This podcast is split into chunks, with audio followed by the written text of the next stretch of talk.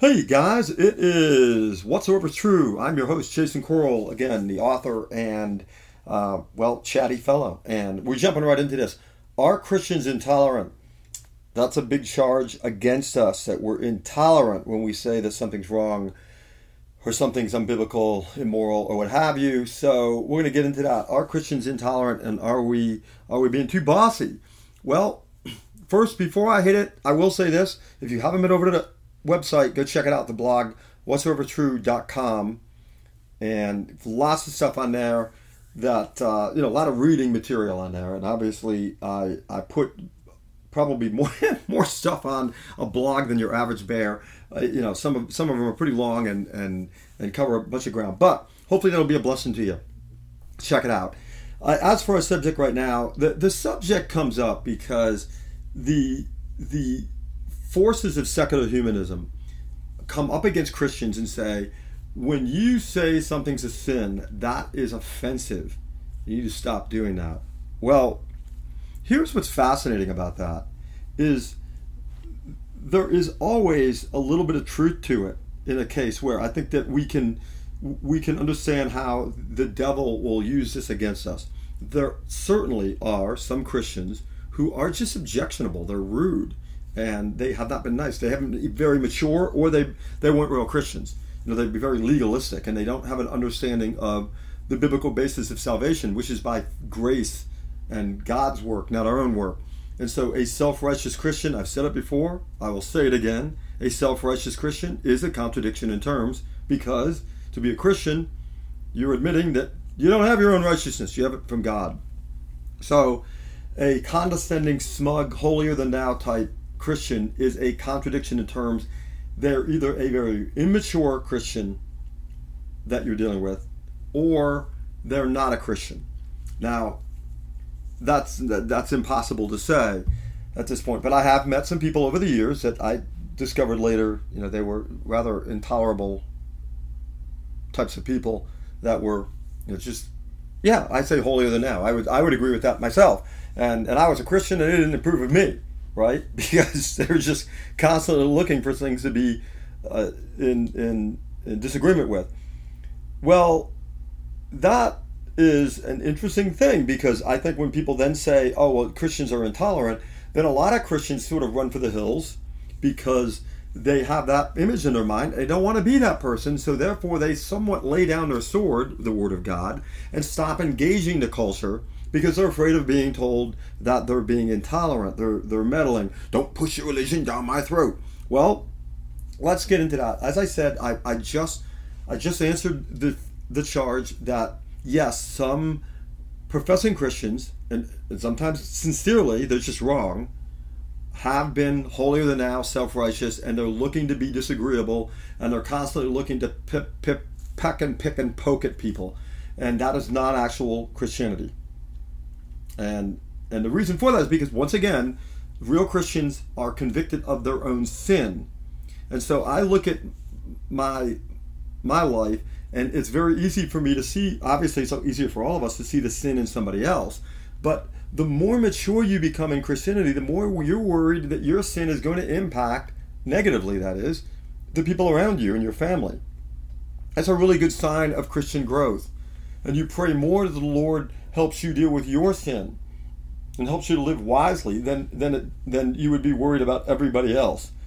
Secondly, the more mature you become in Christ, you get something, and and this is an area that I really want. I, I really ought to do another podcast on it, but suffice it to say here, as a writer, I always try and avoid vague words. If somebody says, "Well, a thingamajig," or those kind of shenanigans, or things like that, specifically that are catch-all phrases that that aren't very well identified. As a writer, I find that to be lazy, and I really try to discipline my mind not to do that. Donald Grey Barnhouse, in one of his sermons on Romans, points that out. He does the same thing, and well, yet the Bible uses things of a spirit. You know, the things of the spirit and the things of the flesh. And it uses the word things quite a bit. Well, obviously the Holy Spirit is not being lazy. Those, what it's really getting at is a wonderful wealth of diversity in the Christian life. And no one really knows what we're supposed to do in Christ necessarily as, as a as a one size fits all monolithic this is what everybody does in Christ. And I think that's one of the, the dangers for people that they go, well, I guess as a Christian I have to do X. In other words, you look at people going to church and you go, well, that must be what being a Christian is. No, no, a thousand times no. Being a Christian is believing in Jesus Christ and the things of His Spirit. Well, what what do you love? I know some guys. I, I know one guy. He loves motorcycles, and he's always riding motorcycles in the mountains. I see him posting on social media photos in in the mountains on his rides. Well, what a great way to glorify God and enjoy His creation. Right? I mean, should he be doing something else with his time? I have no idea. And and if I think he does, I just need to shut up about it. Or go go to him and say, hey, you know, what are you doing? If he's unemployed and he's driving around on someone else's money, well, yeah, I suppose that would be a sin, and that would be an unfortunate. Maybe this is a short period of his life. I don't know. There's a lot of variables. The Bible is is not clear on that. That's what I mean in terms of things. Should should I be writing as much as I do in my blog? Should I be doing this podcast? I, you know, all of us. I have enough trouble in my own life daily going, should I be doing this or should I be doing that? I have enough trouble with myself. And that's really between me and the Lord. Who am I to, to criticize the servant of another, right? Romans 14. So, whatever is not of faith is sin. and I think that that is an area where a lot of self righteous condemnation and strife can be easily put to rest if we all remember as Christians that sometimes our own motives are mysteries to us. So we should be very careful about trying to divine the motive of somebody else. How many times do you catch yourself talking about somebody else, or maybe you, you hear someone else saying it and they and they one of us will pontificate or offer up what we believe to be the other person's motive when we really don't know. That's very, very uh, dangerous ground for us to be on, and it's very unbiblical. We need to be very careful with it, and, and, and that's unloving we always would like to try and ascribe to the other person the best motive possible because that's certainly what we want them to do for us. Right? So, in love, loving your neighbor as you love yourself, that's the Christian ethic. And when we do see sin, open sin, that's when we get to, or we can judge that open sin. Now, if you come to me and say, um, can I have, Jason, let's just say you come to me and say, Jason, I've got a question for you. Yeah, go ahead should I have an affair on my wife? Should I cheat on her? Well, you know, that's an obvious big fat no. Okay? Um, you know, how many times should you guys be having relations every week? And it's all that. Well, none of my business. And that that's that's none of my business. And and the Bible the Bible doesn't say anything about it. So uh, right, the Bible gives me principles for my own marriage, and I have trouble living up to those all the time. You know, my wife my wife could probably can probably confirm that for you. But but seriously, the if you come and say, well, should I beat my children? Uh, no, right? You, you, husbands, love your wives as Christ loves the church, self-sacrificially. Uh, fathers, don't frustrate and exasperate your children. Right? Bring them up in the in the fear of the Lord. Lead them, lead them. Give me your heart, son. Right? Proverbs, an entire book written for that. There's there's no there's no, oh, I'm going to beat them and abuse them and, and, and be a tyrant in the home. That's clearly unbiblical. I think Mark Twain had a joke, at least it's attributed to him, that he said, It's not the obscure passages of Scripture that vex us, that vex me. It's the all too clear ones. Well, bless those who persecute you. Bless and don't curse, right? Rejoice in suffering and pray for your enemies man, that's hard. It's really hard, and but that's a clear biblical mandate. That doesn't mean I can't respond when somebody says something that's a lie about me or a slander or something wrong about my positions. I do respond, you know, up to the point where it's it's, it's at least edifying, right? But it's very hard not to slander back. That's very very clear. So my point with in terms of being judgmental is there's a biblical way of looking at this, a biblical way of living. if I was training you to fight, you wanted to come to me and say, "Hey, Jay, I want you to train me to box," and I go, "Okay, well, dude, you're kind of out of shape. I need you to do some road work, and you know, take a run." And you're gonna go, "What? What running? Well, I want to box. I want to run. Well, you got to be in good shape." Oh, well, that will make you more fit to box. Well, the same thing. The more we're in immersed in Scripture and immerse in the glories and excellencies of Christ, the less likelihood we're going to have these problems of people finding us very objectionable as people, right? So if we're, and this goes back to it, if you're constantly obsessing over the sins and the peccadillos and the, the, the, the little things that come up with other people, especially if they're, they're little habits or the way they spend their time or anything like that, if that's bothering you a lot, I think the answer to this, the answer to that little conundrum, is for you to spend more time with Christ. Because the more that we're aware of Christ's righteousness, the more we're therefore aware of our need for His grace and mercy.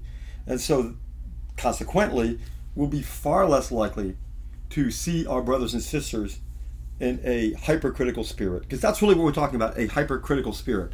We're not told to avoid judgment, we're always judging things. But we need to judge with righteous judgment, the rest of that scripture goes. So, now, let's move on to should Christians be judging things like the breakdown of the family, abortion, uh, you know, homosexual marriage, or you can bring up any other subject.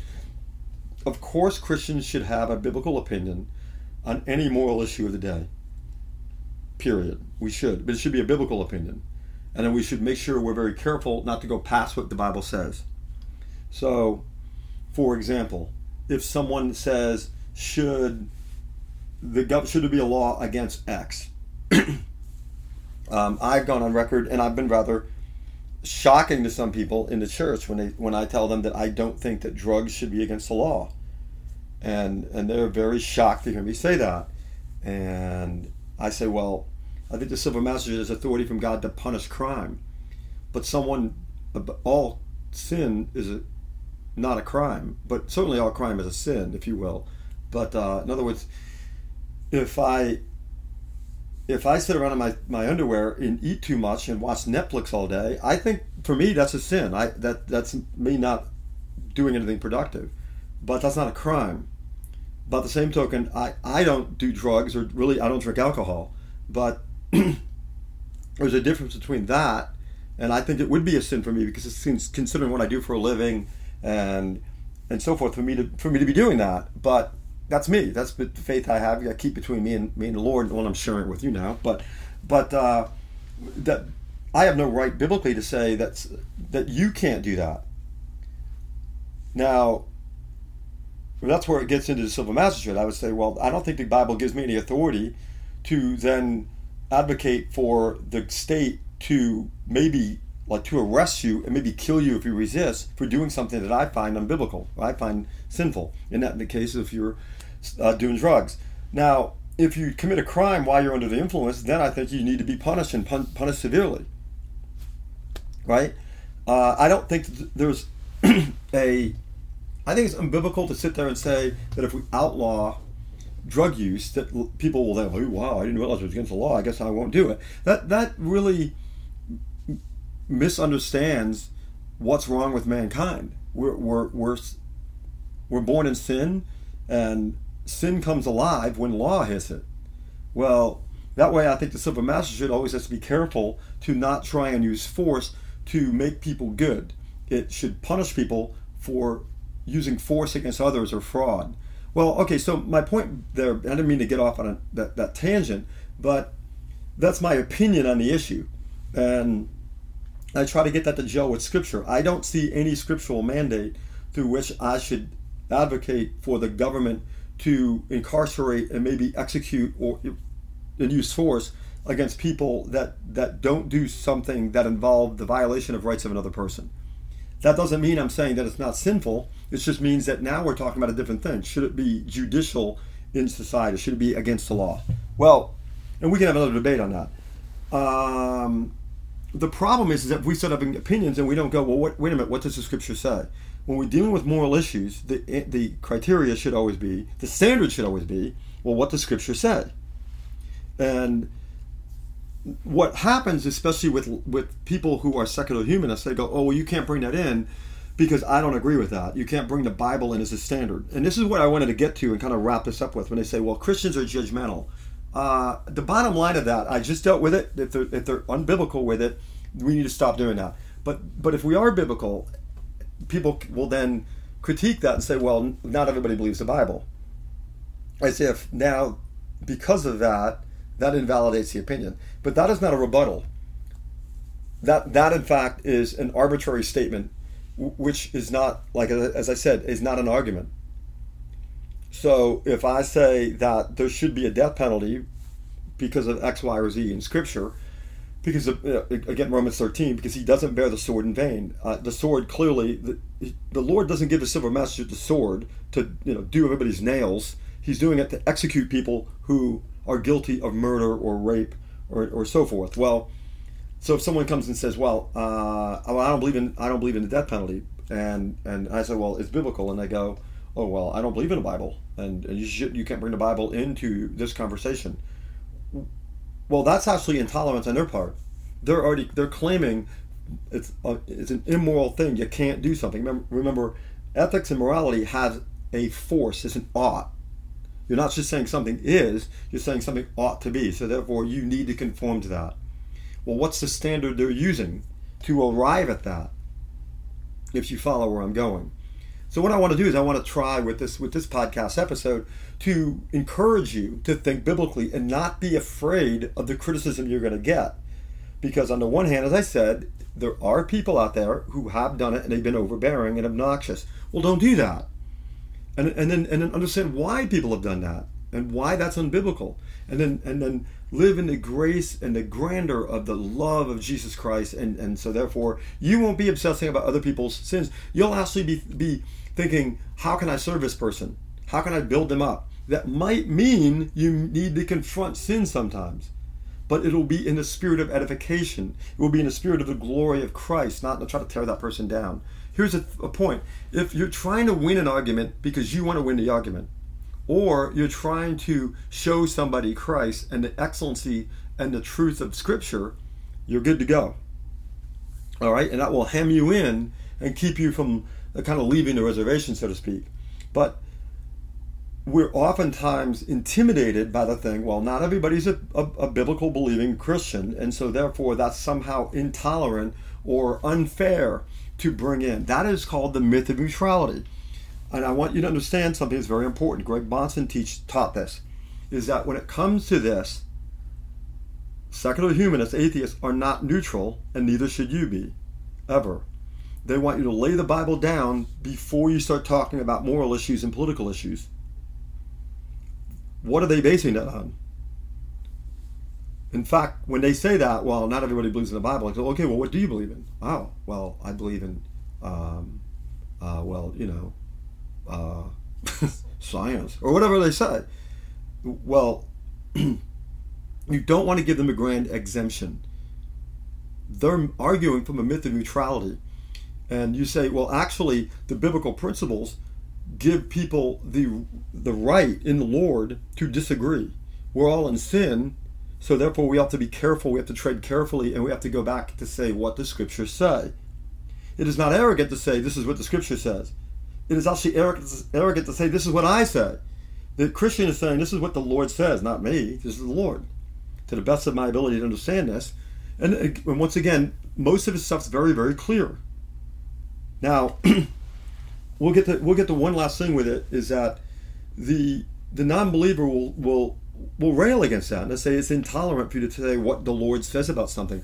But the very premise of intolerance is based on nothing. It's an arbitrary claim. If you don't believe in anything, what's the basis of intolerance? Why is intolerance wrong? You're intolerant of my point. Let me give you an example to close this up with. A lot of atheists will say if a Christian says homosexuality is a sin, they'll say, well, that's just the way they are, and you can't criticize them from the way they are. That's bad of you. You follow that? That's the, they they won't use the word sin. They'll use another word that's intolerant, whatever, whatever, whatever, because they don't like the word sin. So they'll use another word. It's wrong. Okay. So they say it's wrong to criticize them because that's the way they are. Right. So they're that way, so I can't criticize it. Right. Well, that's the way I am. I like to be critical. But you can't criticize me for being critical because that's the way I am. If it's wrong to be critical of people who who are just the way they are, then it's wrong for you to be critical of me being critical because that's just the way I am. See what I'm see what I'm doing? what they're doing is they're being very arbitrary. So I'm just gonna I'm just gonna use their same standard and apply it to myself. Well, no, and they'll say, well, no, no, that's not the same thing. Well, you mean their choice of sexual preference is not simply an arbitrary thing, but my decision on that is. How do you what's by what standard do you judge it? And they go, well, they're compelled sexually, and well, I'm compelled this way. You see, my point is, is that without the word of the Lord being the standard for everything, nothing makes sense, and you end up in these type of complete absurdities.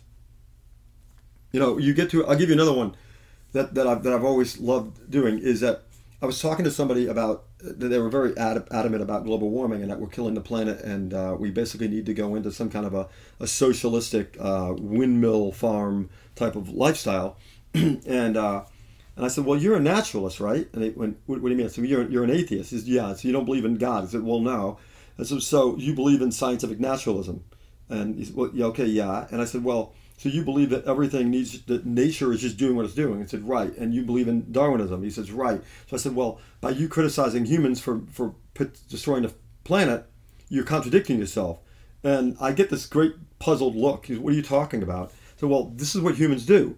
If we're if everybody can everyone can be natural, but humans, and you're saying humans aren't natural. And he says, well, wait, wait, wait. Humans have moral choice. I said, well, humans have moral choice because God we're made in God's image. Christianity makes sense of that. Scientific naturalism doesn't. You're making an arbitrary distinction that doesn't fit your worldview. Your worldview would demand that humans just do whatever they want. How do you know that nature is not using humans to destroy something else? You're getting in the way of progress. You see, so if you give people the grand exemption and not make them stand on their own premises, you'll find that their points are always absurd.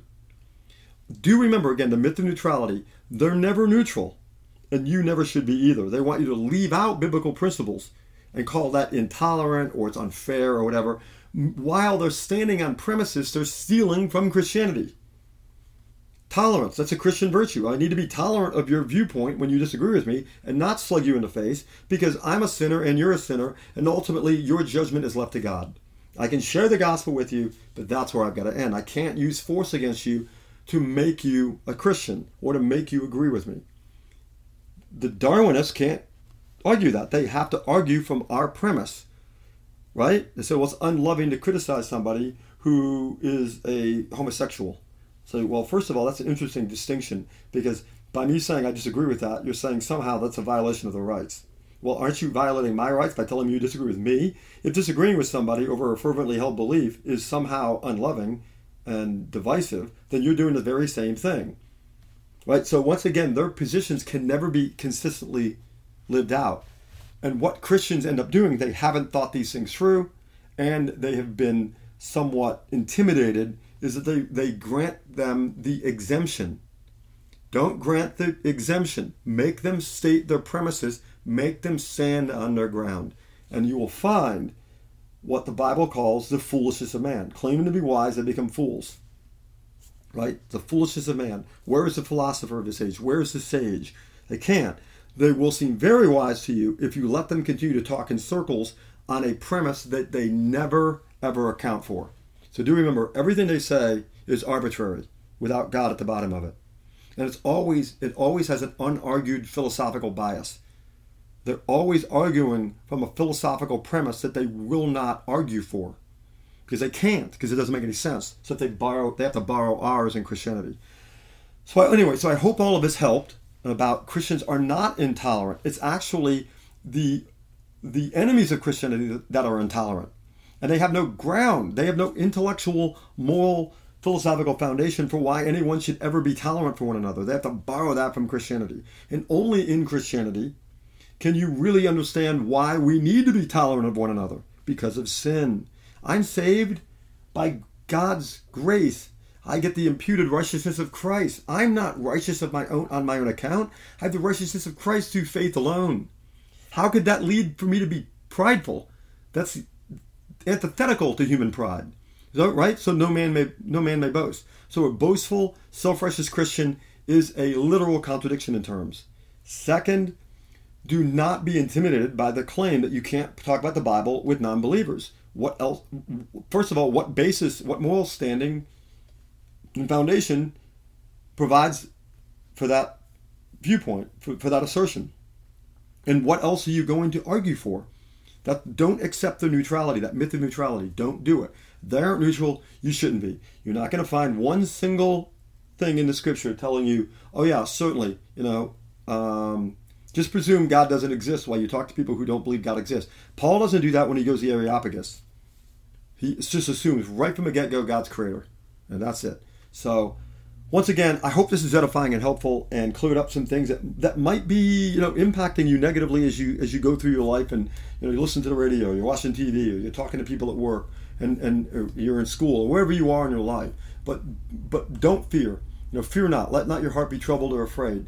Jesus Christ is Lord, and He's Lord over everything. There's not a single part of creation, or education, or science, or sports, or anything over which the Lord Jesus Christ doesn't look at and say, "Mine." right? Abraham Kuyper said that. So, well, of course, I don't think he said sports. I'm, I'm kind of paraphrasing. But anyway, hope this is very helpful for you. Remember, in, all, if you haven't, check out check out the blog whatsoevertrue.com, and and there's a lot of stuff on there, and hopefully it'll be just as edifying to you as this. All right, catch you guys next time.